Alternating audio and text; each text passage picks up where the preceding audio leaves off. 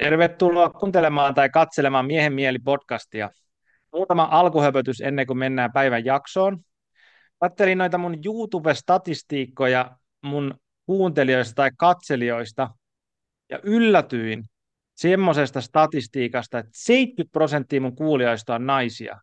Mä jotenkin niin kuin oletin, että, että tätä niin kuin miehet kuuntelee, että niin podcastin nimi on pelkästään miehen mieli, mutta selkeästi kuulijat ovat jossain, naispuolet kuulijat ovat löytäneet podcastia, se on erittäin hienoa. Ja kiitos, kun kuuntelette mun podcastia, kiitos, kun tilaatte podcastia ja jaatte, jaatte näitä juttuja eteenpäin. Se tuo mulle lisämotivaatiota tehdä näitä jaksoja ja, ja tuottaa teidän iloksi mielenkiintoisia keskusteluja tänne maailmaan. Ja tosiaan nämä peteiset lallatukset tähän alkuun. Latkaa kanava, ottakaa kommenttia, tykätkää Instassa ja musta ne kaikki auttaa mua eteenpäin ja podcasti kasvaa ja tulee mielenkiintoisempia vieraita, jne, jne. Ja sitten kiitoksia podcastin sponsoroille Puhdas Plussalle ja Ancestral Living Finlandille, jonka verkkokaupasta saa miinus 10 pinnaa koodilla miehen mieli. Ja sitten mennään päivän jaksoon ja Tänään mulla on vieraana lyhytterapeutti, pariterapeutti Eevi Vuoristo ja tervetuloa mun podcastiin. Kiitos paljon, hei. Mahtava olla täällä keskustelemassa tärkeistä aiheista. Ja miksi Eevi tuli mun podcastiin, niin se oli oikeastaan tämä internetin ja algoritmien ihmeellinen maailma, mikä toi meidät yhteen. Eevi oli vissiin tykännyt jostain mun postauksesta Instasta tai jostain, muista, mit, miten oikein menikään. Mä seura- kattelin, että no oikein kukaan tykännyt. Mä klikkasin siihen, että aina tätä tämmöinen tyyppi, joka tykkäsi siitä. Mä rupesin katsoa, että hei Eevillä onkin, ei silloinkin tämmöistä kussia, silloin tällaista, tällaista. Ja mä olin just mun ystävän kanssa keskustellut näistä tota, kiintymyssuhdemalleista. Ja hän oli, olisikohan Eevi juttu tai suostellut mulle, että, että käy, käy tsekkaamassa. Se oli jäänyt mun sen niin kuin takaraivoon sitten mä huomasin, että tuolla on Eevi. No ei mitään, mä laitan Instassa viestiä tai jossain sähköpostissa, haluaisi tulla mun podcastiin. Eevi sanoi, että kyllä, hän haluaa tulla, ja tässä me siis ollaan. Ja tosi kiva, kun tulit. Ja haluatko kertoa meidän kuulijoille aluksi vähän, että kuka sä oot, mitä sä teet?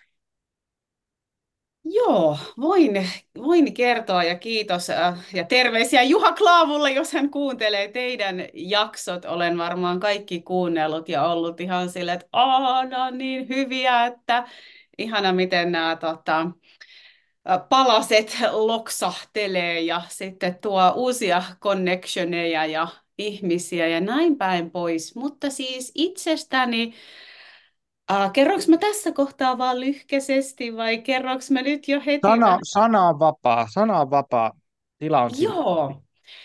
Tota, no ehkä mä alkuun kerron ihan vaan sen, että tosiaan asun Tampereella ja teen työkseni lyhytterapiaa ja pariterapiaa ja erilaisia kursseja itsetuntemukseen ja ihmissuhteisiin liittyen. Ja se, miksi näin teen, niin lähtee oikeastaan tietysti minusta itsestäni, että sillä omalla tai tällä omalla polullani on niin sen oman itsetuntemuksen, mutta myös ihmissuhteiden alueella kipuillut niin paljon, että se on pistänyt mut itseni etsimään niitä vähän niin kuin vastauksia tai ymmärrystä, että miksi mä oon tällainen kuin mä oon. Ja sitä kautta sitten on niin kuin toivonut, että kun on löytänyt jotakin, että voisiko sitä tietoa, ymmärrystä, kokemusta olla ehkä vähän helpommin saatavilla sitten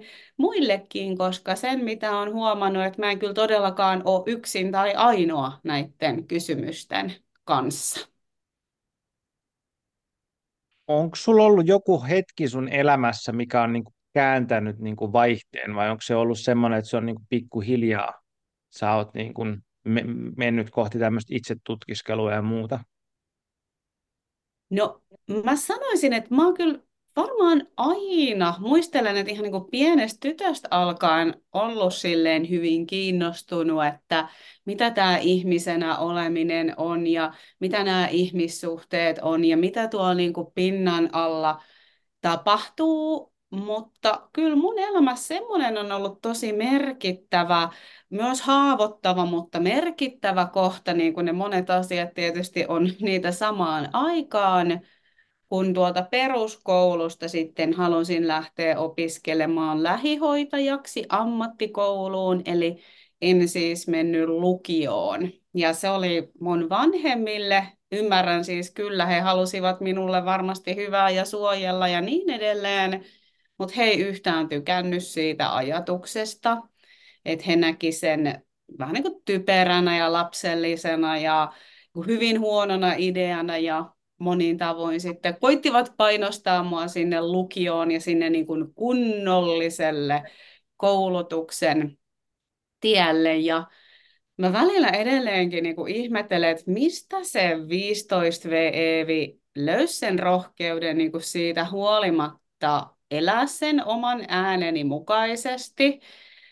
Mutta näin mä tein, että hain juuri sinne kouluun, mihin halusin, ja sinne pääsin, mutta sitten varsin pian sen jälkeen, kun se koulu oli alkanut, niin mä sairastuin syömishäiriöön, anoreksiaan ja vasta sitten paljon jälkeenpäin olen niin tunnistanut sen, että, että mä tuotin siinä näille mun niin kuin kiintymyskohteille, mun vanhemmille valtavan pettymyksen ja siihen se sy- syömishäiriöstä vähän niin kuin tarjoutui sellaiseksi, että no hei, tätä sä voit ainakin kontrolloida. Että ihmiset voi hylätä, jättää, pettää, ties mitä vaan, mutta tätä syömis- ja liikkumishomma, niin tätä sä voit kontrolloida.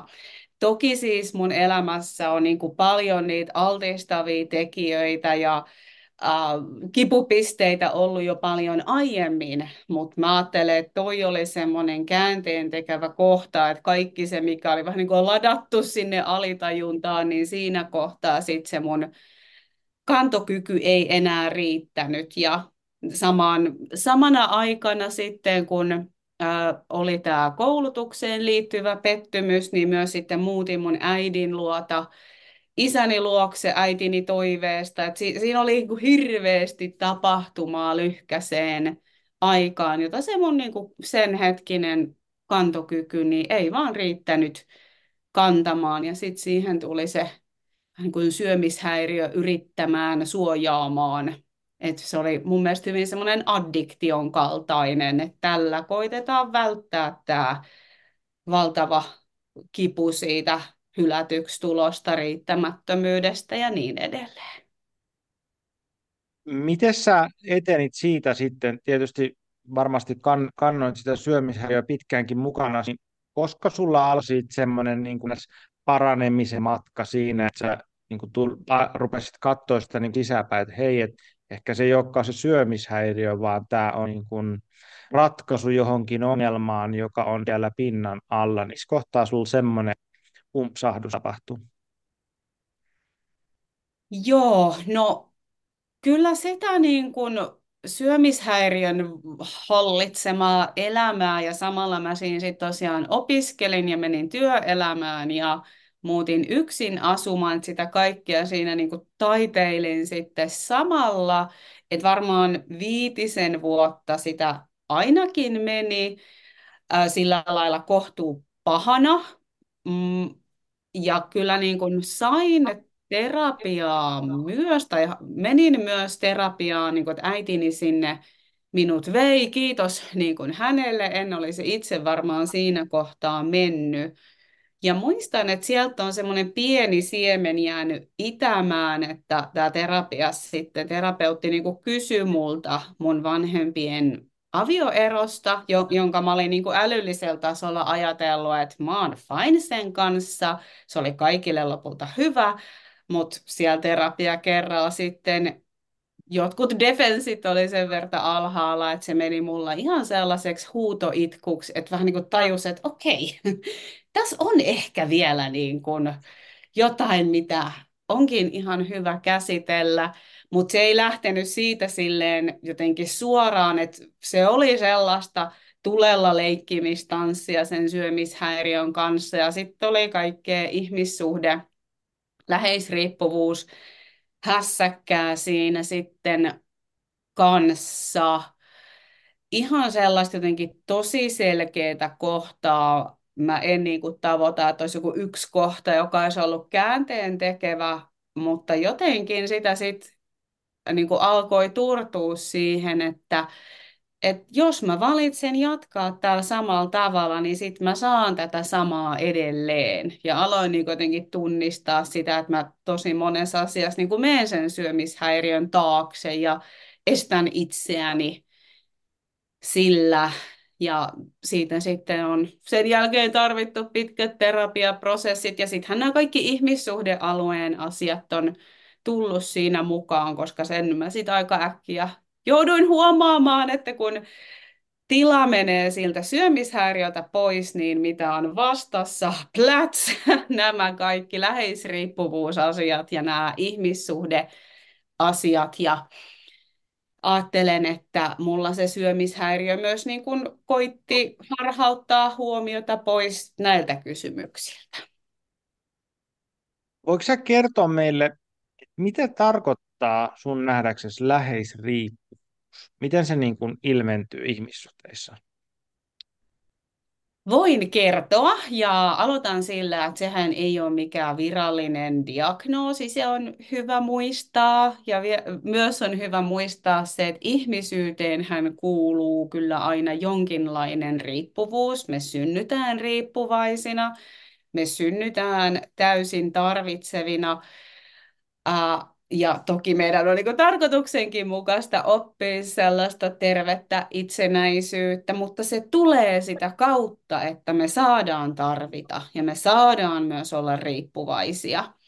Eli jotenkin läheisriippuvuuden vastakohta ei ole täysi riippumattomuus että se kysymys on enempi, että onko se riippuvuus toiseen tai toisiin ihmiseen tervettä vai epätervettä. Eli läheisriippuvuutta mä ajattelen tällaisena epäterveenä riippuvuussuhteena, jossa me pidetään suhdetta yllä itsemme kustannuksella.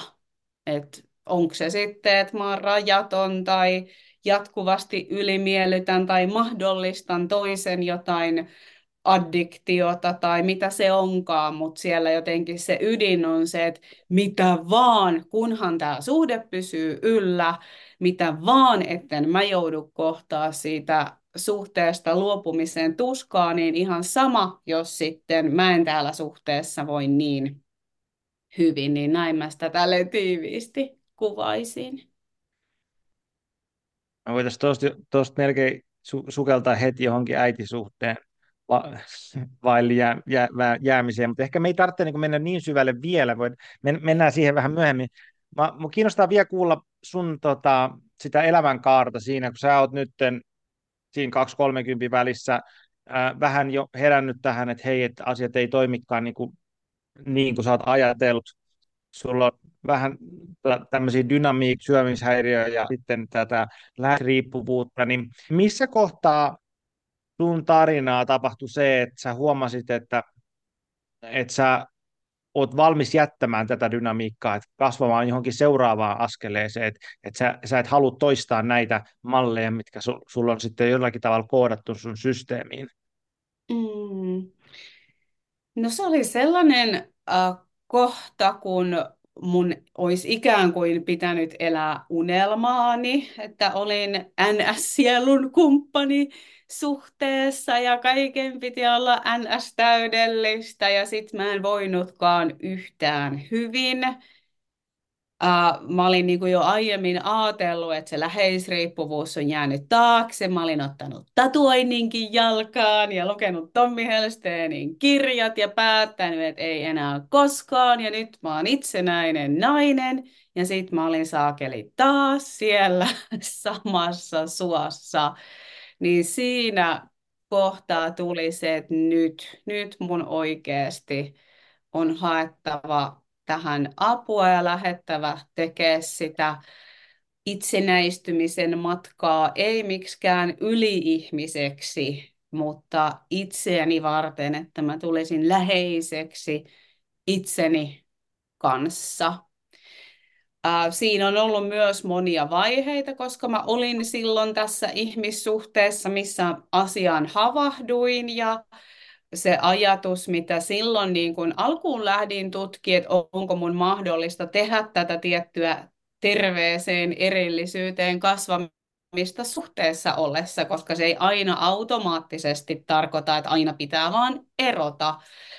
Joissain tilanteissa se on se juttu, mutta lähdin sitä siinä suhteessa sitten harjoittamaan ja myöhemmin se suhde sitten on päättynyt, jonka jälkeen sitten on niinku prosessi jatkunut, mutta näen tämän tietyllä tavoin sellaisena ehkä loppuelämän matkana, jossa niin kuin, tietyin tavoin vähän niin kuin kaikkien riippuvuuksien kanssa, niin on hyvä olla silleen semisti perillä niiden omien vähän sellaisten sokeiden kulmien kanssa. Missä kohtaa sinulla tuli sitten se käännös siihen, että sä oot käynyt tarpeeksi läpi tätä, että sä halusit ruveta jakaa tätä muille ihmisille ja sitten opis, rupesit opiskelemaan terapiaa ja lyhytterapiaa ja pariterapiaa ja niin ennen. Mm. No ensimmäiseen niin kuin terapiakoulutukseen mä oon mennyt varmaan, onko se ollut 2014 tai jotain sellaista, ja silloin mä oon ollut vielä aika prosessissa itseni kanssa. Nämä on niin kuin tosi vaativia kysymyksiä, että milloin on riittävän valmis. Mä ajattelen, että jos on niin kuin ihan avohaavassa, niin kyllähän se olisi tosi vastuullista tunnistaa, että missä asioissa me silloin voidaan ketäkin niin kuin auttaa, mutta ehkä sitä, tätä niin kuin omaa terapeutin terapeutiksi kasvamisen ja tässä edelleen jatkuvasti kasvaen matkaa, niin se on ehkä sieltä 2016 jälkeen niin kuin voimistunut ja vahvistunut. Ja nyt niin kuin viimeisimpänä on nämä pariterapiakoulutukset sitten käynyt, mutta tälläkin alueella ajattelen, että kasvu, kasvu jatkuu, ei tässä niin kuin valmiiksi todellakaan tulla. Ja sä oot, mä huomasin, että sä oot aika aktiivinen somessa kanssa, niin missä kohtaa sulla tuli tämä, että sä haluat somessa ruveta jakaa tätä? Vai oliko sä, oliko sä somessa aktiivinen jo aikaisemmin, kun mä, mä en, en tiedä sitä sun historiaa siinä? No en, en ollut. Mulla oli itse asiassa ihan hirveä vastustus alkuun perustaa Instagram-tiliä. Instagram oli ainakin mun maailmassa vielä kohtuu uusi silloin. Vuosi on ollut siis silloin 2016. Ja silloin mulla on niin kuin esikoinen, aika ollut pieniä, on siinä ollut osittaisella äitiyslomalla ja jotenkin se ajatus toistui mulla, että hei, että et, jaat jotain pieniä ajatuksia, mitkä on auttanut sua sun tiellä. Et jotenkin mä että en mä halua mitään mun lounaita laittaa sinne, tai en mä jotenkin, ee. Mutta sitten mä ajattelin, että no hitto, että mä kokeilen sitä, että mä laitan niitä pieniä ajatuksia, jotka on mun tiellä auttanut, ja vähän niin kuin toivon, että oikeat ihmiset ne löytää.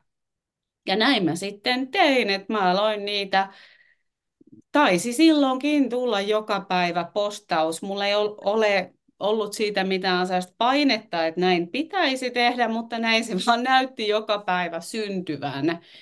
Ja sitten yhtäkkiä ehkä 2018 mä huomaan, että täällä on aika paljon tätä tota porukkaa, että näköjään tämä jotain niin kuin kiinnostaa tämä, että mitä, mitä mä täällä jauhan. Ja toki niin kuin tässäkin nyt, kun eletään 2024 vuotta, niin on, olen myös toki paljon suodataan sitä, että mitä siellä jaan ja ehkä se on niin enempi ammatillista tai onkin enempi ammatillista, että en niin paljon omista prosesseistani enää ehkä jaa mitä aiemminkin, mutta haluan silti niin kuin säilyä sellaisena ihmisenä ihmiselle, koska sitä minä niin kuin todellakin olen.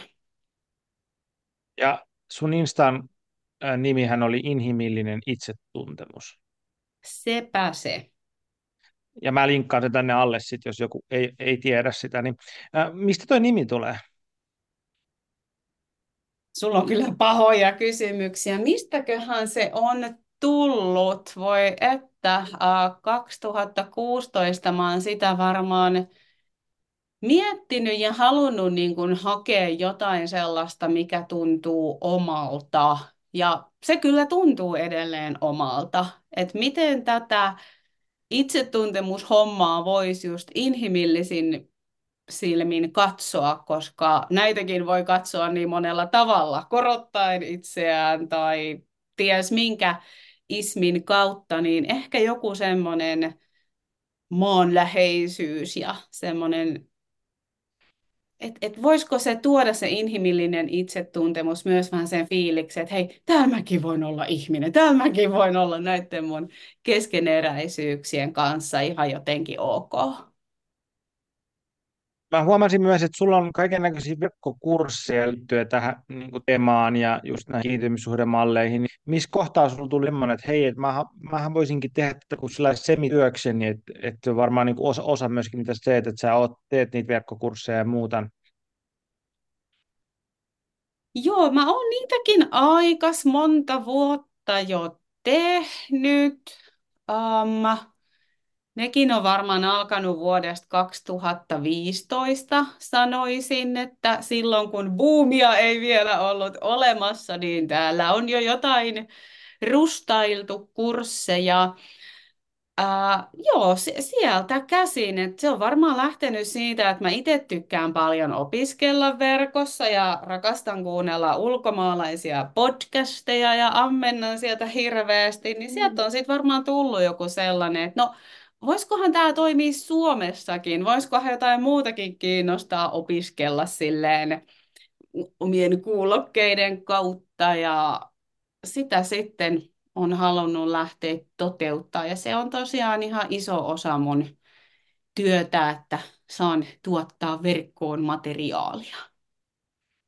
Onko ollut jotain semmoisia, mitkä niin kuin vetää kaikkein parhaiten, että sä oot huomannut, että tätä ihmiset kaipaa tai tämän tyyppistä?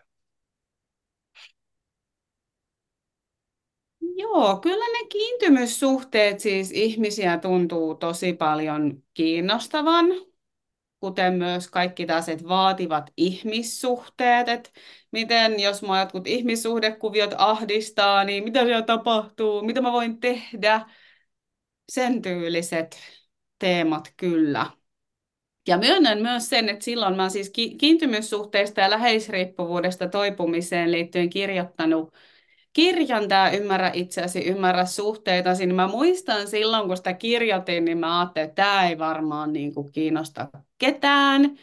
Että tämä menee jotenkin liian vaikeille alueille, että on noin niin kuin hulluja, että ne haluaa tällaista kustantaa.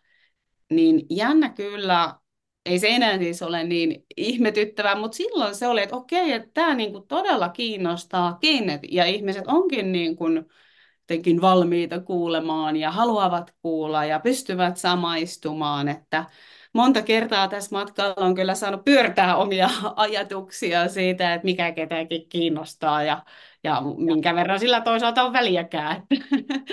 Kuitenkin on ollut aina palo tehdä sitä, mitä se palo on ollut tehdä.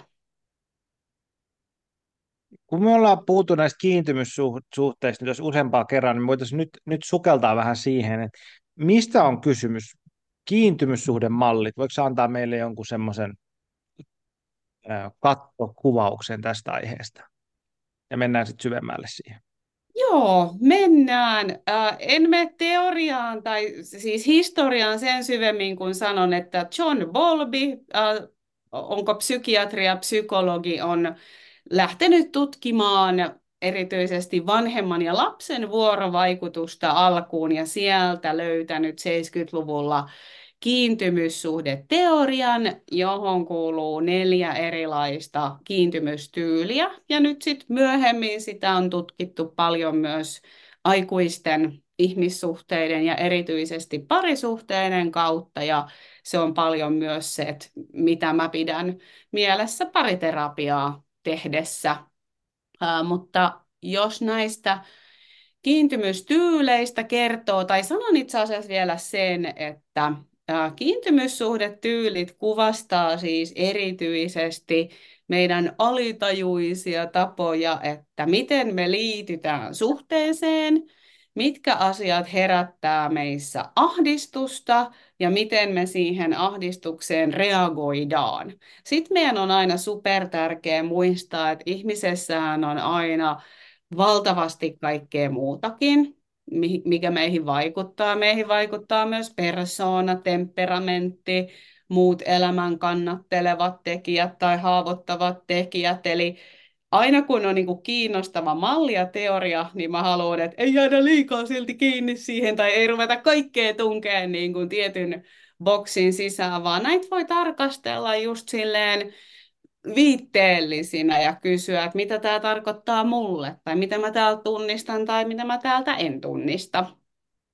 Mutta joo, äh, turvallinen kiintymystyyli, sitten on turvattomat kiintymystyylit, joihin lukeutuu välttelevä kiintymystyyli ja ristiriitainen kiintymystyyli. Joskus puhutaan myös takertuvasta kiintymystyylistä, Mä en itse tykkää siitä sanasta. Mun mielestä se voi johtaa vähän harhaan, koska se ei aina todellakaan tarkoita mitään jalassa roikkumista. Niin puhun itse mieluummin siitä ristiriitaisesta kiintymystyylistä. Ja sitten on vielä jäsentymätön kiintymystyyli, joita on niin kuin arvioitu, että olisi noin yksi prosentti väestöstä. Ja jos mä aloitan vaikka kerron näistä turvattomista kiintymystyyleistä, välttelevästi kiintyneestä ja ristiriitaisesti kiintyneestä. Jos mä vaikka alkuun kerron vähän, että mitä ajatellaan, että niiden syntyyn vaikuttaa, olisiko se? Joo. Yes. Joo, eli välttelevä kiintymystyyli saa vaikutteita tai mahdollisesti omaksutaan sellaisissa kasvuympäristöissä, joissa vanhemmat on korostanut sellaista yksin pärjäämistä ja reippautta. Ei ole hirveästi oikein saanut ilmasta tarvitsevuutta tai sellaista haavoittuvuutta, vaan on niin korostettu sitä yksin pärjäämistä, yksin selviämistä. Eipäs tässä nyt itketä. Ja usein vanhemmat on myös itse olleet jollain tavoin niin kuin emotionaalisesti etäisiä Eli on tavallaan jääty vaille sellaista äh, riittävää peilausta ja riittävää holdingia ja kannattelua, että lapsi on jäänyt hyvin yksin selviämään siellä.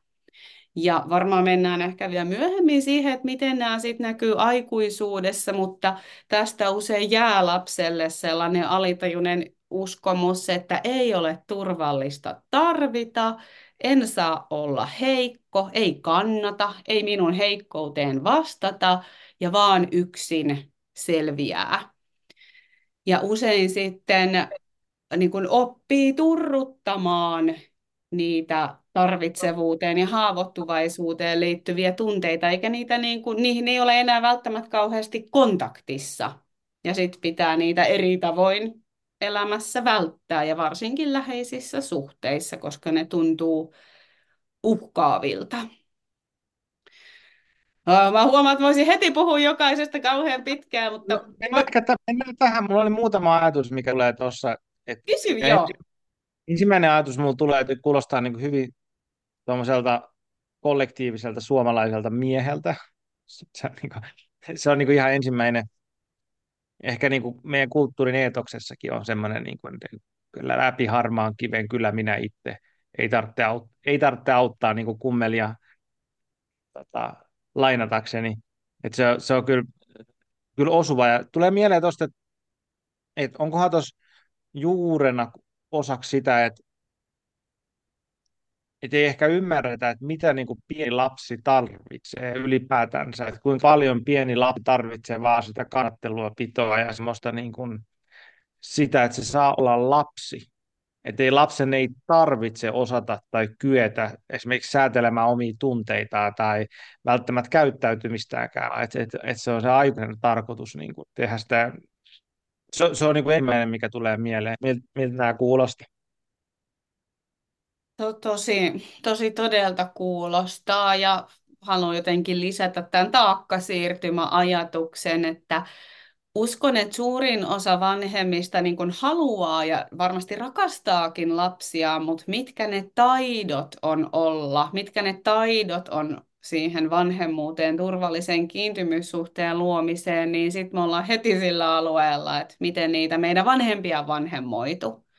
Ja täällä Suomessa on vielä sodat todella lähellä, että se on vielä niin kuin oikeasti, minunkin vaari on vielä lähtenyt Karjalasta ajatuksella ja onko Lauri Siirala, psykoanalyytikko, sanonut, että sotatraumasta toipuminen vie noin kuusi sukupolvea, että matkalla vielä ollaan, jos, jos näin on, että juuri tämä, miten, mitkä voimavarat ja mikä se maailman aika on ollut, niin jos mietitään, että jonkun sodan aikaa, niin sehän on ollut selviytymistä. Nykyisin onneksi tiedetään niin kuin paremmin ja on toisenlainen tilanne meillä täällä, että ymmärretään se kiintymyssuhteen merkitys ja siitä on onneksi myös tietoa paremmin saatavilla. Ja, ja vielä va- tuohon liittyen, kun sä että kuulostaa perus täältä suomalaiselta mieheltä, niin niin vielä niin kuin teorian näkökulmasta hyvä sanoa, että yhtä lailla naiset voi olla välttelevästi kiintyneitä ja myös miehillä voi olla ristiriitaista kiintymystyyliä, mutta tälleen niin kuin jos stereotyypitetaan, ja nehän ei ole syyttä niitä stereotypioita, että niillä on joku syy, miksi näin on. Ja kyllä ajatellaan mun käsityksen mukaan edelleen, että Suomessa tämä välttelevä kiintymystyyli olisi yleisin, että ei ihme.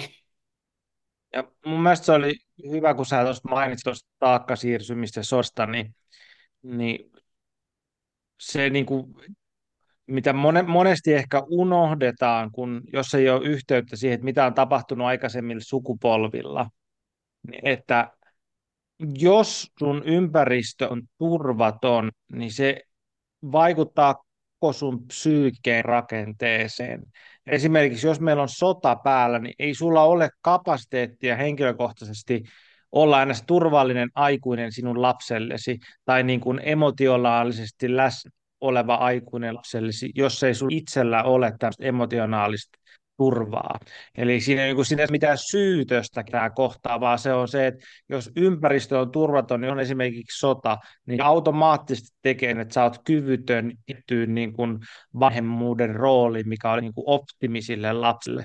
Ja sitten siitä seuraa tämmöisiä niin kuin mm, virheellisiä, niin kuin, no ehkä virheellinen on väärä sana, mutta selviämismuotoja laps, lapsen psyykkeeseen. Ja sitten, niin kuin puhuit, niin taas siirtymässä se on sitten siellä seuraavalle sukupolvelle, mutta tietysti muotoaan niin kauan, kunnes joku on valmis tuntemaan ne su- kaikki sen turvattomuuden ja tuskaa ja kivun ja pysäyttämään sen sukupolvien ketjun ja laittaa jotain tervettä eteenpäin. Juuri näin, että se on kyllä asia, mitä aina koitan muistaa sanoa, kun näistä puhuu, että ei etsitä syyllisiä, etsitään ymmärrystä. Että tällä alueella, onko se rumin vai kenen sanonta, että me kaikki ollaan täällä saattamassa toisiamme kotiin, niin jotenkin, että niin, me täällä, täällä me vedetään erilaisin eväin ja huh huh, että kun pysähtyiskin joskus todella sen äärelle, että missä saappaissa kukakin meistä on kulkenut ja mitkä ne edelliset ja edelliset saappaat on ollut, niin ehkä me vähän vähempi tuomittaisi toisiamme, kuka tietää, tai sitten olen vaan, idealisti tässä. Onko sä pohdiskellut sitä, sä nyt on Juhan mun juttuja kuunnellut ja varmaan se Juhan kirjankin lukenut, niin niin siinä puhutaan siitä lapsuuden kehityksellisestä traumasta, että kuinka lähelle liippaa sitä toi kiintymyssuhdeteoria sitä, että, että meillä on joku tietynlainen kehityksellinen trauma siitä, että meitä ei nähdä tai meitä ei tunteellisesti kannatella tai muuta vastaavaa. Onko se miettinyt sitä niiden yh- linkkiä?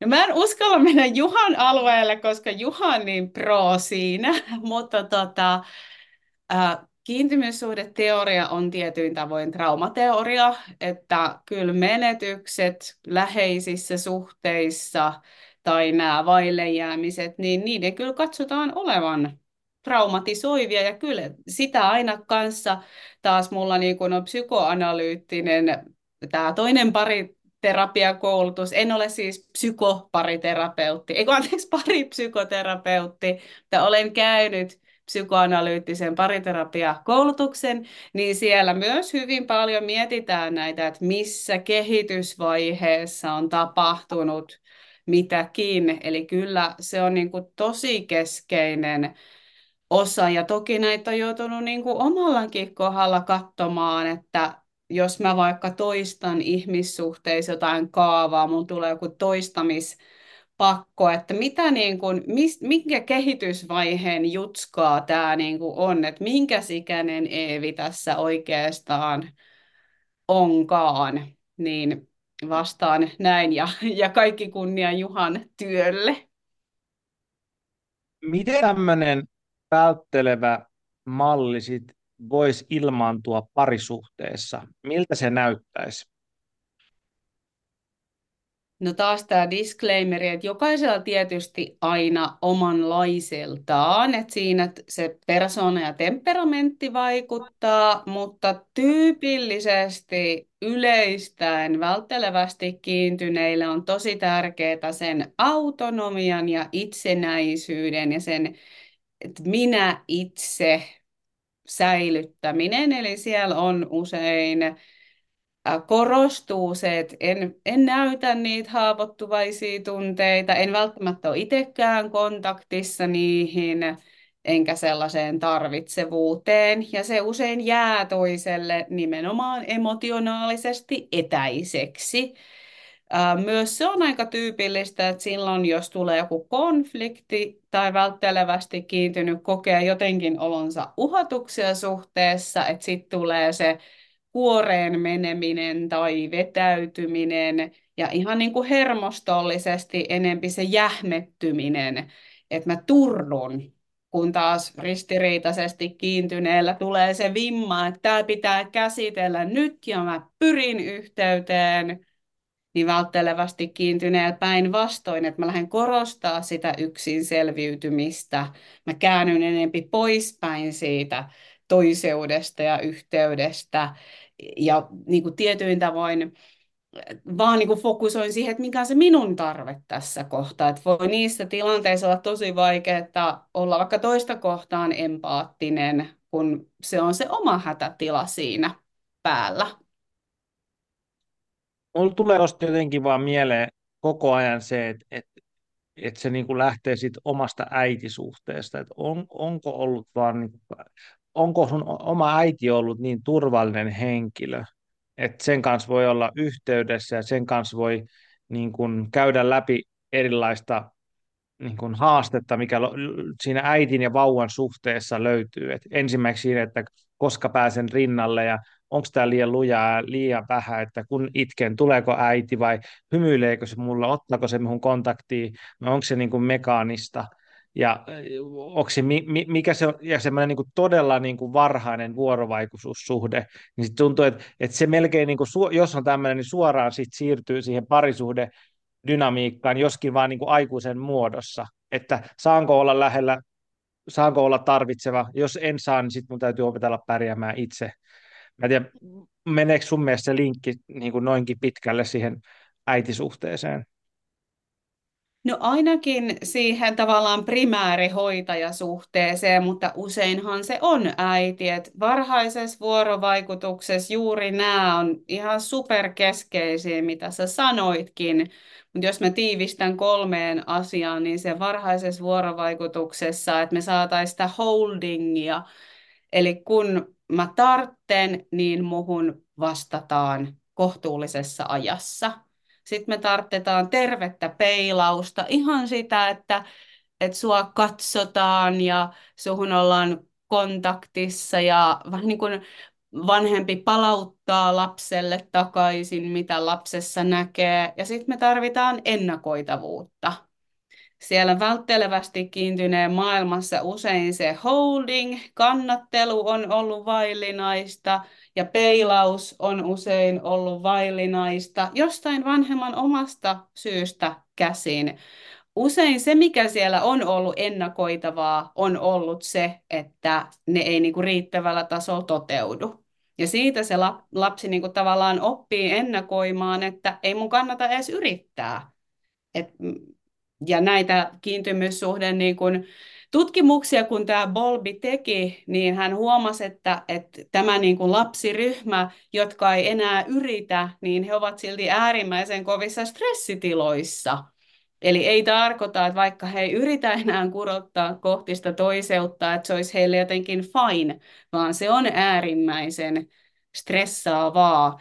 Ja jos mä linkitän tätä niin kuin aikuisiin ihmissuhteisiin, niin tämä on tietyin tavoin aika ristiriitasta ihmiselle itselleen, kenellä on välttelevä kiintymystyyli, koska meillä on biologian puolesta jo se kaipuu kiintyä ja olla turvallisessa suhteessa ja saada se peilaus ja, ja kaikki tämä. Ja sitten samaan aikaan meissä on se osa, joka on se, että ei saa, ei ole turvallista, tuo on pelottavaa, tulet kuitenkin torjutuksi. Ja se voi tehdä just sitä liikettä niissä suhteissa, että jos mä vähän uskallan tarvita, niin sitten mä vetäydyn vähän ja suojaan taas itseäni, eli sellaista tiettyä niin kuin vähän ennakoimatonta käytöstä sen läheisyyden ja erillisyyden suhteen.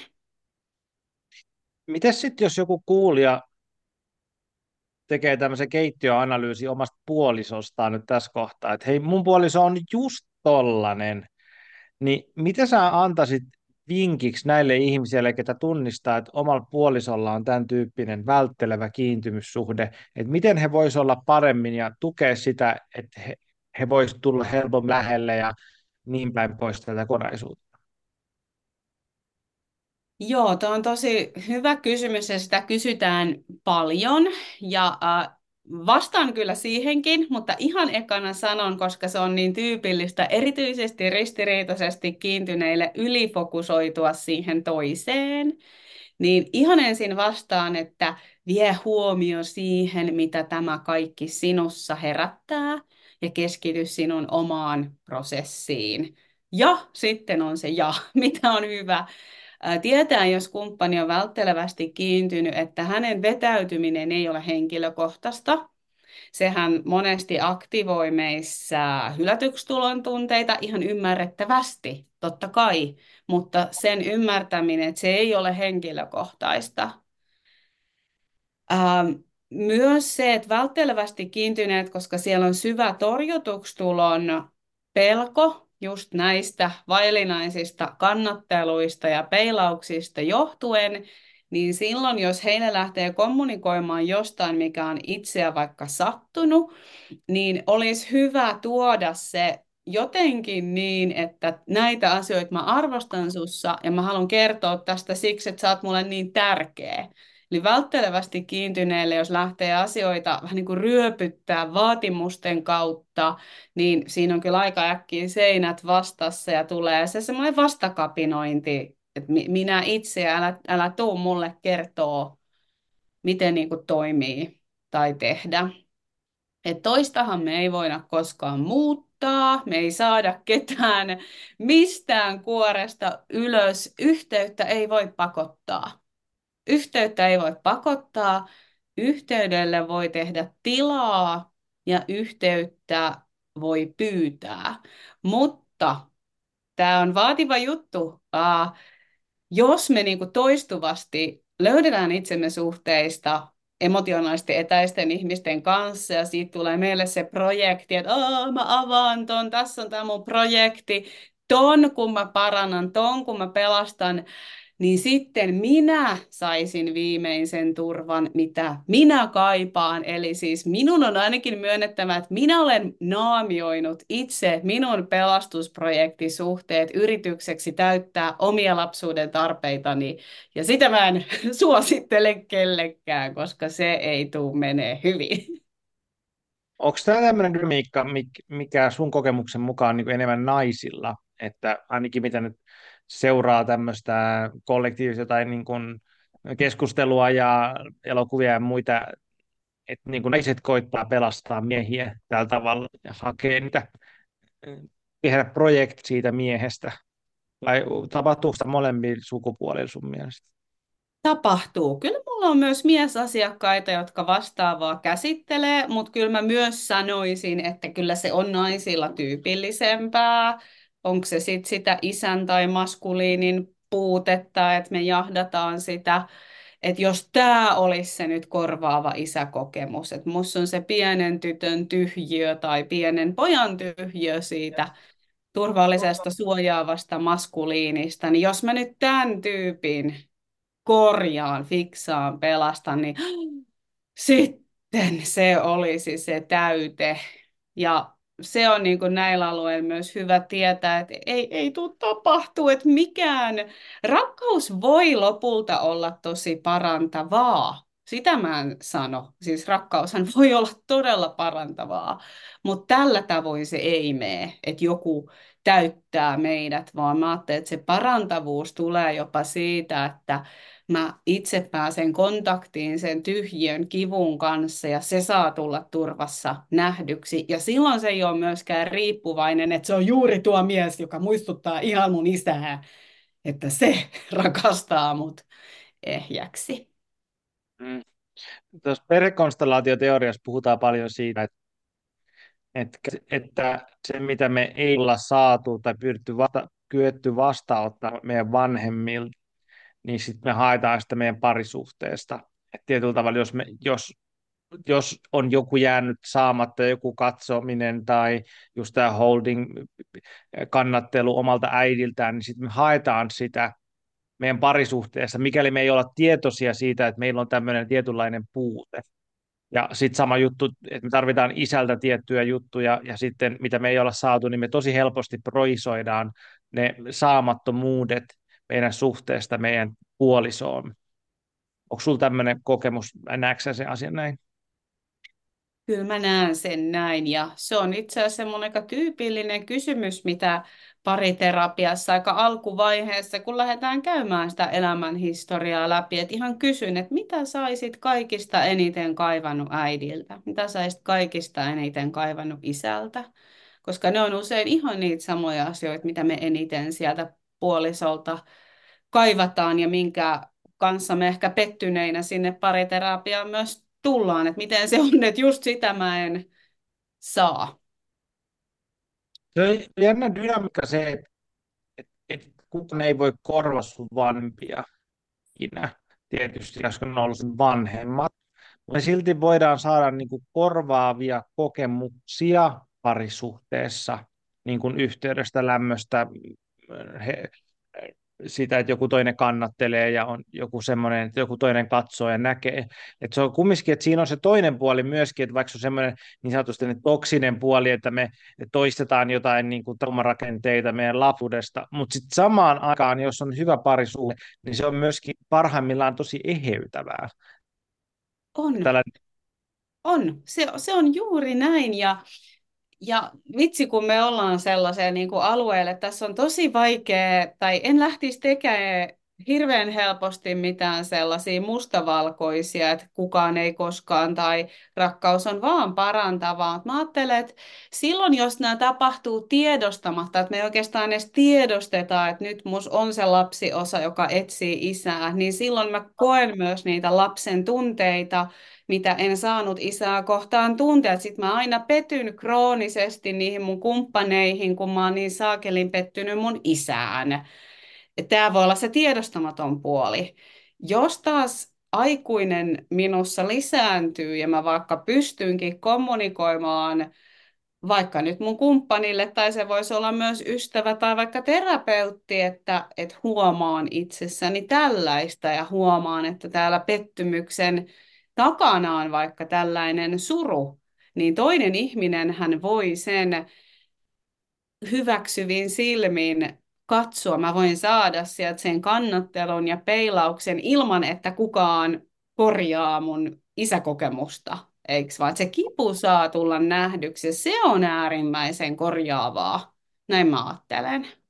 Mm se varmaan se niin kuin vaatii sen tietynlaisen tietoiseksi tulemisen prosessiin siinä, että, että todella helposti me astutaan siihen ansaan, varsinkin nuorina, siihen, että me idealisoidaan se parisuhde, idealisoidaan se kumppani, joka sitten varmaan niin kuin osaksi just tätä ää, läheisriippuvuusdynamiikkaa, että siltä että tämä on se sielun kumppani, joka on se toinen puoli minusta, joka minusta puuttuu, ja nyt kun olemme yhdessä, niin olemme Jumalan edessä sitten yksi, jotain tämän tyyppistä. Mutta sitten valitettavasti totuus on, että toinen puoli siitä on sitä, että se on niin todella voimakas traumatiso- traumatisoitumista, tai siis se, to, että todella voimakkaat lapsuuden kehitykselliset traumat johtaa meitä käyttäytymään niin, että me kuvitellaan, että joku toinen ihminen täyttää meidät, että se olisi se ratkaisu. Eikä niinkään, että se on niin kuin erillinen meistä, että meillä voi olla ihmissuhde, eikä me ei tarvitse olla niin kuin yksikko, kun me niin sulataan toinen toisemme kiinni. Mm.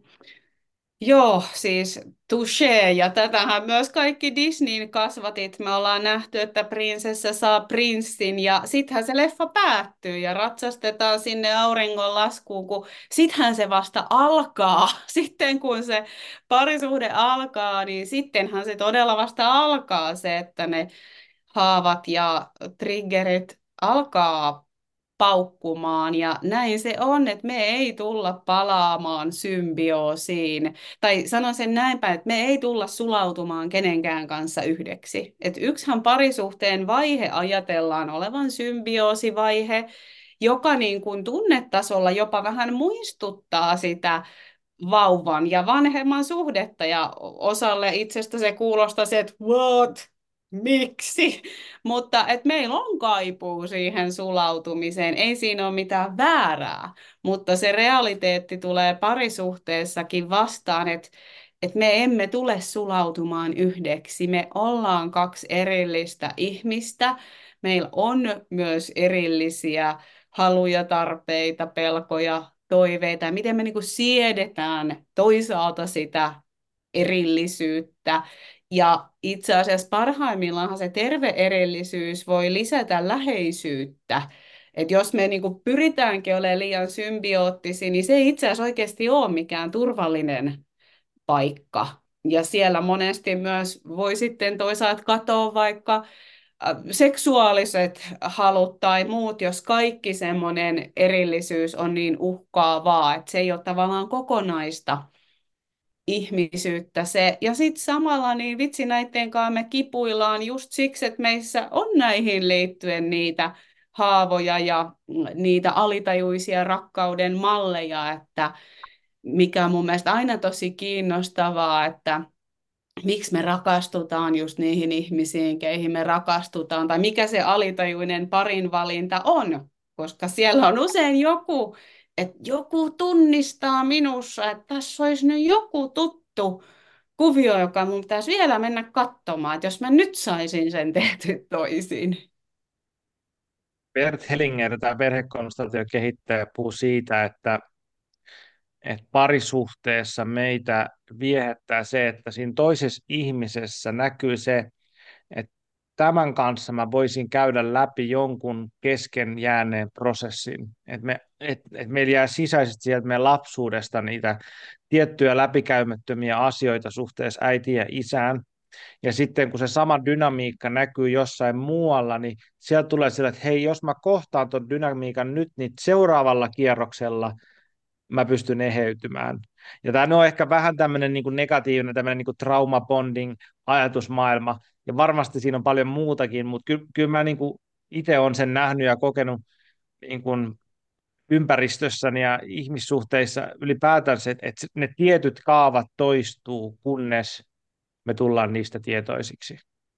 Mm, niin kuin sanotaan, että, että teatteri voi pysyä samana, mutta näyttelijät vaan vaihtuu ja joskus se on todella kivuliasta, että voi että miten paljon on vaikka itsekin kokenut häpeä, että miten mä oon taas täällä, miten mä niin kuin taas olen täällä. Ja sitten toisaalta se voi myös olla aika armollista, että, että meissä on myös aikamoinen vimma siihen, että hei, haluatko havahtua tähän? Haluatko havahtua tähän? Ja en ajattele, että se on kaikille välttämätöntä omalla kohdalla ajattelen, että mulle se on ollut välttämätöntä itselle katsoa myös sitä sukupolvisuutta, että mitä myös sellaista, mitä vaikka äitini ei ole pystynyt ratkaisemaan, niin mikä nyt tulee minulle tässä tarjottimella, että hei Eevi, että, että pystyksä. Ja aina mä en pysty niin hyvin kuin mä tahtoisin joskus. Mä tajun jälkeenpäin, että oho, tuolla, mutta siinä se armollisuus voi tulla sitten taas silleen, että okei, tämä oli se malli, minkä mä rakkaudesta näin. Ja se, että et luojan kiitos, me ei tulla kaikesta tietoiseksi kerralla. Et siinä olisi tiedätkö, niin paljon tavaraa, että se on myös hyvin suojaavaa, että tämä on joskus vähän hidastakin. Onko sä käynyt ikänä noissa perhekonstellaatiotyöpajoissa? Mä oon käynyt muutamassa ja sitten niin kuin yksilönä joo. No. Tykkään kyllä hirveästi, pidän, pidän asiasta tai halua sanoa ideologia, mutta pidän menetelmästä. Joo. Ja tulee vaan mieleen se, se just, että et ennen numero yksi tietysti on todella hienoa, että tulla kaiken tietoiseksi. Ja mä juttelin tuon Johanna Pesolan kanssa viime bodissa niin just siitä, että, että se perhekonstellaatio on välillä vähän jopa liian paljastava menetelmä, että, että, tota, että, että se, että me tullaan ensiksi tietoisiksi siitä, että, oho, että nämä mun lapsuuden mallit vaikuttaa mun parisuhteissa, niin sekin on aika iso juttu jo monelle ihmiselle, että aa, mun äitisuhde heijastuu mun parisuhteessa tai mun isäsuhde, joka on aika semmoinen, voi olla aika kivuliaskin tietoiseksi tulemisen paikka, saati sitten, että ahaa, että se aikaisemman sukupolven käsittelemättömät traumat ovat siellä seuraavan kuoren alla. Ja kuinka monta kuorta sitten näitä onkaan niin tuonne pohjalle asti, niin se on sitten hyvä kysymys. Että, että nämäkin on tämmöiset, että, että me voidaan kuori vasta sipuli yksi, yksi kerros kerrallaan.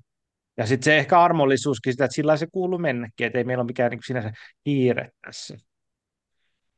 Juuri näin, että en muista valitettavasti kukaan joskus sanonut, mutta tähän matkaan kannattaa suhtautua ajatukselle, että kymmeniä vuosia vai loppuelämä.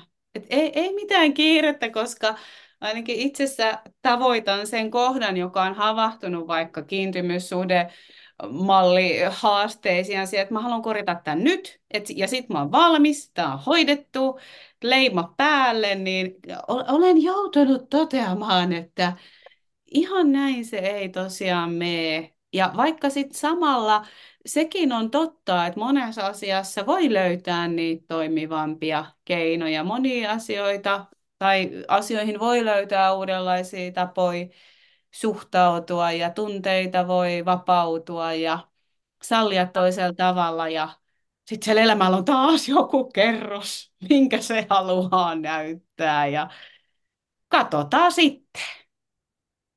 Mulla oli semmoinen kokemus tuossa vähän aikaa sitten tämmöisellä, no sanotaan retriitillä, niin, ää, jossa olin tosi läsnä semmoisella, mulla oli itse asiassa tota, oli seteli kädessä, mä otin setelin käteen ja mä niin kuin, no, meditoin sitä. Ja tota, sitten mä ajattelin, että miksi mua ahdistaa tämä seteli niin, kuin niin paljon. Ja sitten siitä lähti semmoinen niin ajatuskaava siitä, miten niin kuin, ää, on ollut köyhyyttä niin kuin suvussa. Varmaan niin kuin jokaisessa suvussa nyt on sitä enemmän tai vähemmän. Et miten semmoinen niin kuin köyhyys ja vaillijäämisyys, vähäosaisuus tuo niin kuin ihan äärimmäisen ahdistuksen suhteessa rahaan ja suhteessa pärjäämiseen. Ja miten se oli semmoinen niin kuin maatuskanukke aikaisemmilta sukupolvilta, koska täällä on joku, kello on ollut vähän ja se on ollut tosi niin kuin kärsinyt ehkä vähän ruokaa, ehkä vähän rahaa, niin se on antanut sen saman niin kuin tunnemallin seuraavalle sukupolvelle ja seuraavalle ja seuraavalle. Ja vaikka mä en kasvanut semmoisessa, semmoisessa ympäristössä, mä oon kasvanut niin ylemmässä keskiluokassa, joka on ollut sinänsä niin kuin runsaudessa, mutta silti se sama tunnemalli oli minussa suhteessa rahaan. Ja sitten se oli jännä, että, että sitten kun niitä maatuskanukkeja ei pysty niinku purkamaan, että tämä ei niinku liity minuun. Että siltä, että, että tämä oli tämä malli, joka toimi tietyissä kohtaa ja se oli tarpeellinen, se oli suojamekanismi, mutta mun ei tarvitse kantaa sitä enää. Et mä voin niinku tehdä se erotuksen just, just perhekonstellaation lauseilla just sillä, että tämä oli teidän kohtalot. Mä jätän tämän teille, ja mulla on niin kuin mun elämä, ja mä voin niin kuin oppia tästä ja kunnioittaa sitä, mutta sitten jatkaa eteenpäin, että mun ei tarvitse kantaa tätä, tätä lastia itsessäni enää. Huh, mietinkin just tota, että sinä perhekonstellaatio-osaajana, jos kuka olet varmaan niin kuin tajunnut sen, että tätä mun ei tarvitse kantaa, ja se voi olla tosi vapauttavaa tajuta tosiaan se, että tämä ei ole itse asiassa niin kuin mun, tämä ei ole mun, tämä, tämä tulee jostain muualta, ja ne voi olla just tällaisia uskomuksia, tai jopa syvätotuuksia, että, että tyyliin, että raha on pahasta, tai sitä ei ole ikin riittävästi, tai kaikki miehet pettää tai kaikki naiset hylkää tai mikä se onkaan se meidän haava totuus, mitä eletään. Mutta sitten ne voi olla myös niitä tunteita, että kannan itse asiassa äitini syyllisyyttä tai äitini häpeää.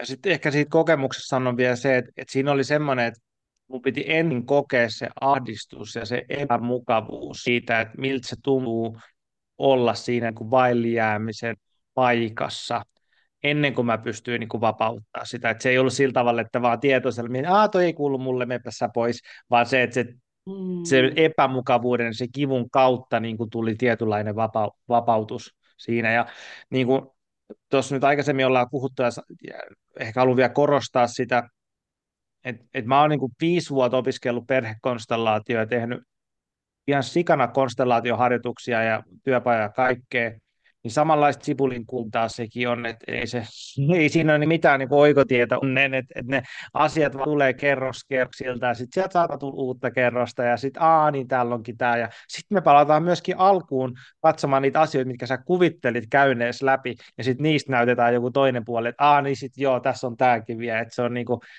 on ikuisuustyötä, mutta ehkä siihen oppii, niin kuin, olen oppinut semmoisen tietynlaisen niin humoristisen niin kuin lähtö, tai niin kuin lähtymisenkin siihen, että ai niin joo, että mä oon niin kuin näin keskeneräinen, että okei, täällä olisi tämäkin vielä sillä, okei, okei, no otetaan vaan lusikka kauniiseen käteen ja syödään keittoa.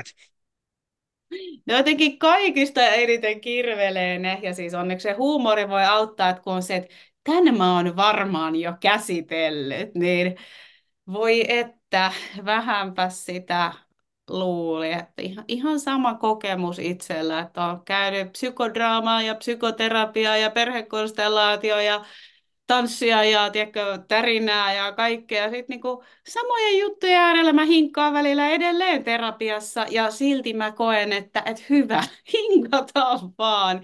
Ja samalla mä en halua tällä myöskään niin kuin, sillä lailla niin kuin sanoin, että pitää jotenkin kaivamalla väkisin kaivaa. Ei se ole välttämätöntä mun mielestä kaikille.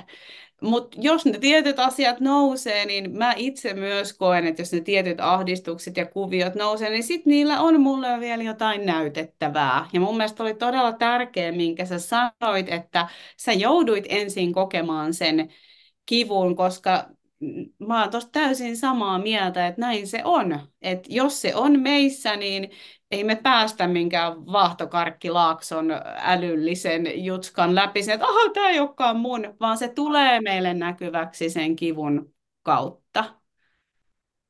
Ja mä oon ehdottomasti samaa mieltä, että se ei ole niin kuin kaikille, ei kaikkien pidä tehdä tätä, mutta ehkä sitten jos otan niin kuin pienen hypyn tämmöiseen se arkkityyppiajatteluun ja siihen, että ihmisillä on erilaisia rooleja, niin arkkityyppisesti niin kuin samanin rooli on sama asia kuin psykoterapeutin rooli. Et sillä tavalla, että yhteisössä on joku henkilö, joka omistaa elämänsä sille, että hän käy läpi niin kuin tosi syviä dynamiikoita ja muita, muita asioita itsessään, ja tämmöinen ehkä haavoittunut parantaja arkkityyppi niin kuuluu siihen, jonka kautta hän voi sitten auttaa muita ihmisiä, mutta se, se ei ole jokaisen ihmisen duuni niin kuin velloa siellä syvyyksissä, vaan se on niin kuin tiettyjä ihmisiä, ketkä niin kuin, no, joko kuulee kutsun siihen tai sitten on vaan elämän traumatisoimia niin, että niitä on vaan pakko mennä se läpi se prosessi.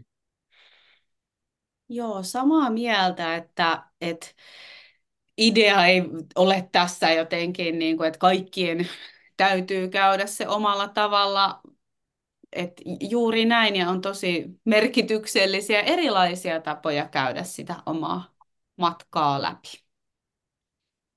Me uiskenneltiin tuosta tota, välttelevästä kiintymyssuhdemalleista äkkiä tuonne taak- taakkasiirtymiin ja arkkityyppeihin asti, niin jos me palataan vähän takaisin maan pinnalle ja vähän niin kuin helpompaan aiheeseen, niin voitko kertoa meille sit siitä ristiriitaisesta kiintymyssuhteesta, suhdemallista, miten se on niin kuin ero sitten tästä välttelevästä?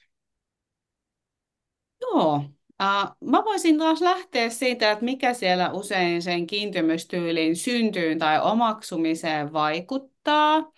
Niin ristiriitainen kiintymystyyli usein syntyy taas sit sellaisessa tunneilmastossa, jossa lapsen tarpeisiin ja tunteisiin suhtaudutaan ennakoimattomalla tavalla. Toisaalta siellä saattaa hetkittäin olla vaikka tosi paljonkin sitä läheisyyttä, että oi ihana ja mä hoivaan sua, mutta sitten siellä saattaa tuossa yllättävää torjumista, että sä oot niin tarvitseva, älä nyt siinä. Pointti on, että lapsi ei oikein ikinä tiedä, että siis onko mä nyt toivottu, enks mä oo. Ja siitä usein tulee sellainen, että elän vähän niin kuin jatkuvasti anturat pystyssä ja varpaillaan, että miten muhun nyt vastataan, olisiko se äiti nyt saatavilla, okei, okay aina, aina nyt se ei ole. Ja, eli tulee semmoinen toisen, toiseen keskittyvä tarkkailu. Eli kun senhän ideaalisti kuuluisi mennä niin, että vanhempi tarkkailee, että missä toi mun lapsi menee, mitä se tarttisi ja tarvitseeko se apua tunnesäätelyssä, niin se menee tavallaan päinvastoin. Että lapsi alkaa tarkkailla, että miten muhun ehkä vastattaisi tai vastataanko, eikö. Ja täällä sitten ristiriitaisesti kiintyneellä on tosi keskeistä se pelko siitä yhteyden menettämisestä. Eli kun tietää, miten hyvältä se tuntuu ne hetket, kun on se yhteys, niin mä en tietenkään halua menettää sitä. Että mä haluan taistella sen yhteyden eteen. Mä en halua, että tulee se torjunta, mä en halua, että tulee se hylkäys. Ja tämä nyt mä ajattelen, että varmaan vai, äh, riippuu paljon siitä persoonasta ja temperamentista, että miten lapsi reagoi tai aikuinenkin, että jotkut silloin kun pelkää sitä yhteyden menettämistä, niin alkaa enempi vaatimaan tai ikään kuin muuttuu hipsuissa hankalammaksi, että tavallaan voimistaa sitä intensiteettiä, että huomaakse mut, huomaakse mut, huomaakse mut. Toiset sitten taas enempi äh, kyllä niin kokee sitä pelkoa siitä menettämisestä, mutta enempi pyrkii sen, että mä oon niin miellyttävä, mä oon niin mukava, ethän sä torju mua kautta. Mutta siellä maailmassa on tosi keskeistä, että ethän sä hylkää mua kysymys. Ja se sitten heijastuu aikuisena hyvinkin paljon just siihen, että sanoisin, että aika monesti läheisriippuvuuden taustalla voisin ajatella, että sitä ristiriitaista kiintymystyyliä on. Eli se, että on tosi fokusoitunut toiseen, missä sitten käy niin, että mä en aina kauhean perillä itsestäni. Eli mä yritän säädellä ahdistustani toisen kautta. Ja no, se ei pitkäkestoisesti toimi hirveän hyvin. Et lapsen ja vanhemman suhteessa sen olisi toki kuulunut mennä niin, että vanhempi vastaa lapseen ja lapsi saa sitä holdingia ja peilausta kohtuullisessa ajassa – mutta sitten me ollaan kyllä aika haasteissa aikuisissa suhteissa, jos me ollaan vähän niin kuin se, että, että sen kumppanin pitäisi aina rauhoittaa, mutta mun olo helpottaa vaan, jos mä saan siltä varmistuksen tai vasteen. Se on aika ahdas paikka elää. Onko se sillä tavalla, että, että yleensä nämä parisuhdedynamiikat menee niin, että toinen on välttelevä ja toinen on ristiriitainen, vai tuleeko siinä helposti, että, että nämä kaksi ristiriitaista tulee yhteen, vai onko niillä jotain semmoista yleistä kaavaa? Kyllä se aika usein on näin, että ristiriitaisesti kiintynyt ja välttelevästi kiintynyt löytävät toisensa. Toki muitakin komboja on, mutta kyllä tämä on aika sellainen yleinen kombo. Miten sitten sen suuntaan se sama kysymys, jos, jos nyt tuota, joku kuuntelee tätä on sillä että he, kyllä mun puoliso on kyllä niin selkeästi toi ristiriitaisesti kiintynyt, niin mikä, mitä sä heille sanoisit sitten tässä kohtaa? Miten on hyvä, jos ne oletetaan taas, että me ei tarvitse fiksata niitä muita ihmisiä ja keskitymme mm. ensiksi itseemme, mutta että jos me tehdään sellainen havainto, että tai joku meidän ystävä, niin mi, millä tavalla heihin olisi hyvä suhtautua tai mikä on semmoinen terve tapa? Hmm. Joo, siis tota, äh, ristiriitaisesti kiintyneet usein, että jos he saa sellaista turvallista ja ennakoitavaa vastetta, niin he kyllä usein myös sitten rauhoittuu, jos he saa sen, että hei, et, et kyllä sä, sä voit kertoa mulle, että siellä on usein semmoinen pelko, että mä oon liikaa. Niin se, että jos pystyy toiseen suhtautuu jotenkin silleen rauhassa, turvaa luoden, voit kertoa sun ajatuksista, voit kertoa sun tunteista, että mä tiedän, että ne ei ole mun syytä. Että hänellä on hänen haavat, hänen historiasta ne ei ole mun syy. Monesti se, se tuo ongelmia, jos me syyllistytään, että no nyt mun pitäisi ratkaista ton ahdistus. Me ei voida kenenkään ahdistusta ratkaista, mutta sen voi jotenkin sillä lailla ehkä myötätuntoisesti nähdä ja pyrkiä olemaan itse mahdollisimman niin kuin, mi- miten se on tämmöinen consistent, ennakoiva, eli kun siellä se iso haava liittyy just siihen ennakoimattomuuteen, niin pyrkiä itse olemaan aika semmoinen ää, ennakoitava, niin se on itsessään aika korjaavaakin. Mulla tulee mieleen tuosta, kun sanoit tuosta sivulauseessa siitä, että me ei voida ratkaista kenenkään ahdistusta, niin varsinkin tällä niin miehen näkökulmasta ja miesten kanssa kun työskentelee, niin tosi helposti miehen mieli, niin kuin tämä podcastinkin nimi on, hakee ratkaisuja asioihin, ja varsinkin niin kuin tun, jos puolisolla tai naisella on joku tunne, niin sun pitää ratkaista se, jotta tunne tai ei olisi, ja se on semmoinen klassinen miesten niin kuin virhe siinä parisuhteessa, että meidän nimenomaan ei tarvitse ratkaista meidän puolison tunteita, vaan olla siinä läsnä ja kokea, tietysti jos joku kysyy, että voitko auttaa ratkaisemaan Z-asiasta erikseen, mutta se on, se on semmoinen, että moni mies kipuilla sen kanssa. Liittyykö se tähän sun mielestä, tähän niin kuin dynamiikkaan vai onko se vain niin joku eri asia, sitten tämmöinen niin tarve ratkaista toisten ihmisten ahdistus tai tunteet? Tunnistan ilmiön, siitä monesti pariterapiassa puhutaan. Mä en osaa suoraan sanoa, että liittyykö se pelkästään näihin kiintymyssuhteisiin vai liittyykö se ihan niin kuin miehenä ja naisena olemisen eroihin. Mutta ilmiö on todella tunnistettava ja niin kuin todella sellainen asia, että välillä aina vitsillä mietin, että pitäisikö terapiahuoneen seinällä olla joku tällainen taulu, että mies, sinun ei tarvitse ratkaista puolisosi tunteita, koska se tosiaan käynnistyy niin äkkiä. Ja sitten siitä tulee taas herkästi sille kumppanille se kokemus, että toi ei kuuntele, mä en tule kuulluksi, mä en tule nähdyksi. Ja sitten mä korostan ja korotan ja koitan niin vielä tulla kuulluksi. Ja oma kehä on sitten siellä helposti valmis. Ja se on myös ihana nähdä miehistä, jotka sitten niinku harjoittelee sitä, että se riittää, että mä kuuntelen. Et kuuntele ja kysy lisää ole läsnä, katso. Se, sillä pääsee niin kuin paljon pidemmälle. Myönnettäkö, että mulla on ollut ihan sama, että olen tietoisesti harjoittanut kuuntelemista. Ja vaimolla olisi tietysti varmaan jotain tota, näkökulmia tähän, että kuinka hyvin mä, hyvin mä sitä teen nykyään, mutta tota, ku, kuvittelen, että olen kas, kasvanut siinä. Ja ehkä tämmöinen väli, väli, välihuomio tähän, että mun vaimohan ei ole kuunnellut yhtään mun podcastia, vaikka mä oon tehnyt näitä kohta 80 jaksoa, ja hänen syynsä on se, että hän kuulemma kuuntelee mua muutenkin niin paljon, että hän ei halua käyttää vapaa-aikaansa mun podcastien kuunteluun, vaikka olisi kuin mielenkiintoisia vieraita ja aiheita, niin, ja hän kiinnostaa, mutta ei mun podcastia. Että, mutta ehkä tässä on tämmöinen niin terve erillisyys sit meidän välillämme, että ei, me, ei, ei tarvitse jakaa niin kuin kaikkia asioita toisten kanssa myöskään. No joo, just toi, ja jotenkin se Joo, te- terve erillisyys ja omalla maalla on myös vähän vaikea olla profeetta, että sit jos vaikka sä puhuisit ihan samoja juttuja, jos hän kuulee ne joltain muulta, niin se voi olla niistä ihan silleen liekeissä, vaikka saisit sanonut ne samat asiat miljoona kertaa. Kyllä. Miten sitten näitä oli näitä kiintymyssuhdemalleja, mitä me ollaan käyty läpi nyt kaksi. Ja sanoit, että on neljä, niin onko tämä yksi niistä tämä turvallinen kiintymyssuhdemalli? Joo, Joo, kyllä. Eli siellä taas sitten, ja vielä ehkä hyvä sanoa, että täydellistä vanhemmuuttahan ei ole olemassakaan. Täydellinen vanhemmuus tai turvallinen kiintymyssuhde ei edellytä täydellisyyttä.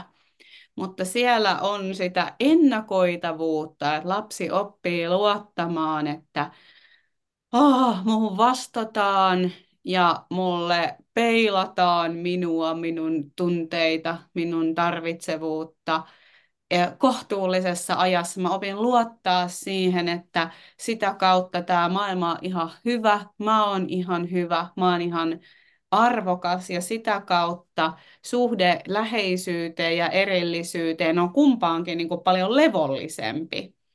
Kun ristiriitaisesti kiintyneelle erityisesti se erillisyys on ahdistavaa, välttelevästi kiintyneelle taas se läheisyys on erityisesti ahdistavaa, niin turvallisesti kiintyneellä on usein kumpaankin semmoinen paljon leppoisampi suhde, että kumpikaan ei ole erityisen ahdistavaa. Miten sitten, voiko olla liian turvallinen niin kuin lapsuus, tai okei, okay, se on huono kysymys. Freud on laittanut sormensa yhden te- asian päälle, mistä hänet tunnetaan, eli tämmöinen oidipaalinen tragedia. Tietynlainen, että äiti ja poika ovat liian lähellä toisiaan. Sitten mulla tulee mieleen semmoinen nyky termi kuin helikopterivanhemmointi tai va- mm. helikopterivanhemmuus, jossa ää, me ollaan koko ajan kauhean läsnä sille, että mitä se lapsi tarvitsee ja onko se lapsi turvassa ja voiko se tehdä sitä laitetaan kypärä päähän, kun ollaan sisällä ja, ja turvalasitet, että kun se kävelee kotona, ettei se vahingossakaan satuta itseään, niin mitä tämmöisestä sitten seuraa, että onko se niinku yliturvallinen, minkälainen dynamiikka siitä syntyy? Mm, joo, joo tää, joskus puhutaan just tällaisesta tukahduttavasta vanhemmuudesta, että juuri näin, että lapsi ei niinku kerkeä edes suurin piirtein tarvita, kun siellä on jo juustonaksua suussa tai mitä onkaan, niin se on myös toinen keino, että välttelevä kiintymystyyli saattaa kehittyä tai sitten jotakin mä en osaa sanoa, että mitä kaikkea muuta, enkä ole psykiatri, enkä voi ketään diagnosoida, mutta että siitä voi omat haasteensa tulla, jos on tällaista, että sun ei niin edes tarvitse py- ponnistella minkään eteen. Ja monestihan tällaiseen sit voi liittyä myös se, että lapsi ei niin kuin ikinä saisi kokea pettymystä. Ja sitten on kyllä elämässä ongelmissa, jos ei pettymyksen tunteenkaan pysty diilaamaan. Et mä en lähtisi sotkea sitä turvalliseen kiintymystyyliin, koska turvalliseen kiintymystyyliin kuuluu myös se, että on saanut ikätason mukaisia rajoja. Ne ovat äärimmäisen tärkeitä turvan kannat. Sehän ei luo turvaa se juustonaksu tuputus tai ettei nyt vaan niin kuin koskaan ikinä tuntisi mitään ikävää tunnetta. Et silloin usein vanhempi koittaa jotain omaa ahdistusta säädellä sellaisella vähän niin kuin kietoumalla sen lapsen kanssa. Ja sitten kun toi tämän oidipaalivaiheen, niin just se, että et siinä vaiheessahan lapsi harjoittelee niitä rakastumisen tunteita usein niin kuin vastakkaisen sukupuolen vanhempaan. Ja siellä olisi tosi tärkeää sen kehitystehtävän onnistumisen kautta se, että se vanhempi niin kuin tavallaan sillä lailla rakastavasti torjuu sen, että minä en mene sun kanssa naimisiin, mä oon sun isä ja saat mun ihana tyttö. Eli tavallaan se, että se on lapselle tosi haitallista, jos hänestä tulee ikään kuin oidipaalinen voittaja. Se on äärimmäisen epätyydyttävää lapselle ja koko sille perhedynamiikalle, että se ei todellakaan ole turvaa tuovaa. Siitä seuraa kaiken näköistä psykopatologiaa vanhemmuudessa ja varsinkin parisuhteessa, kun tuommoiseen päädy, tom, päätyy sitten. Mites, kuinka paljon se, jos mennään niin tämmöisiin, totta kai mä tiedän, että sulle ei ole suoraa vastausta tähän, mutta jos puhutaan jostain prosenteista, niin miten sä ajattelet, että vaikka Suomessa, että kuinka paljon tämmöiset nämä kiintymyssuhdemallit niin kuin esittä, esiintyy, että paljon mitäkin, onko jotain enemmän, jotain vähemmän ja miehillä? Hmm. No mun käsityksen mukaan ilmeisesti Väestöliitto on jotain tutkimuksia tehnyt, että välttelevästi kiintyneitä niin kuin olisi eniten. Sitä on yleisesti arvioitu, että sitä jäsentymätöntä, jossa on sit usein takana vähän vakavampiakin traumoja monesti, että olisi noin yksi prosentti. Mutta muuten en kyllä osaa sen, sen kummemmin sanoa, että Toki tämä tulee minun kuplasta, johtuen varmaan niistä aiheista, mistä itse puhun, mutta että itse kyllä tapaan paljon myös ristiriitaisesti kiintyneitä ja samaan hengenvetoon sanon, että ei me aina puhuta näistä näillä termeillä. Et vaikka nämä on kiinnostavia ja tärkeitä, niin sitten kun me ollaan terapiassa sen ihmisen kanssa, niin joo, saatetaan puhua näistäkin, mutta sitten kyllä on tosi tärkeää, että me jäädä sinne tavallaan pelkän teorian tasolle, vaan mennään sinne ihmisen kokemukseen ja hänen elettyyn elämään. Et joo, en tiedä miksi halusin sen tähän nyt sanoa, mutta halusin näköjään sen tähän sanoa. Ja kun sä puhuit tästä jäsentymättömästä, niin kun meillä on aika muut kuvattu, niin voiko nyt sen kuvata vielä tähän loppuun, että mistä on kysymys, miltä semmoinen ilmaantuu, tai miltä se näyttää? Joo, jäsentymätön kiintymystyyli syntyy usein jossain sellaisessa kodissa, missä vanhempi, jonka olisi kuulunut tietysti olla sen turvan lähde, onkin samaan aikaan ollut myös usein aika lamaannuttavan pelon lähde. Eli se ihminen, kehen sun olisi pitänyt voida turvautua, on myös herättänyt toistuvasti pelkoa ja hätää. Ja se on niin semmoinen error-tilanne, että se kiintymystyyli ei pääse jäsentyä siten, että se tavallaan noudattaisi jotain selkeää kaavaa. Siellä usein, jos puhutaan niin kuin hermoston tai sietoikkunan kautta, niin usein voimakkaasti saatetaan ailahdella se ylivireen ja alivireen välillä, että siellä voi olla aika voimakasta vaihtelua, että saattaa yhdessä hetkessä halua hirveän lähelle ja toisaalta sitten torjuu ja hylkää, mutta siinä ei ole niin sellaisia selkeitä kaavoja huomattu kuin esimerkiksi ristiriitaisesti kiintyneellä ja välttelevästi kiintyneellä. Ja tuossa kohtaa varmaan olisi hyvä mennä just taas lukea sitä Juha Klaavun lapsuuden kehityksellinen traumakirjaa, että mitä tapahtuu, jos on hyvin Sitä on aina hyvä kohta mennä lukemaan. Kyllä. Miten se, jos meidän kuuntelijat on sillä kiinnostuneita ja ne on sillä, että hei mä haluan oppia näistä lisää, nämä on tosi kiinnostavia, tai sitten haluaa työskennellä sun kanssa muuten, niin mitä sä heille sanoisit, mistä sut löytää, mitä sä teet, mitä on tämmöistä, mitä sä nyt tarjoat? Joo, no äh, www.inhimillinenitsetuntemus.fi, sieltä löytyy näitä mun verkkotyöpajoja ja kursseja, kiintymyssuhteistakin on tulossa maaliskuussa tällainen parin tunnin työpaja. Sitten oli tosiaan tämä mun Insta-sivu, inhimillinen itsetuntemus, niin niillä kun lähtee liikkeelle, niin varmasti löytää, että mitä kaikkea on tulossa. Ja Eevi, kiitos tosi paljon, kun tulit podcastiin vieraaksi ja mukavaa kevään odotusta. Kiitos sulle. Moi moi. Moi moi.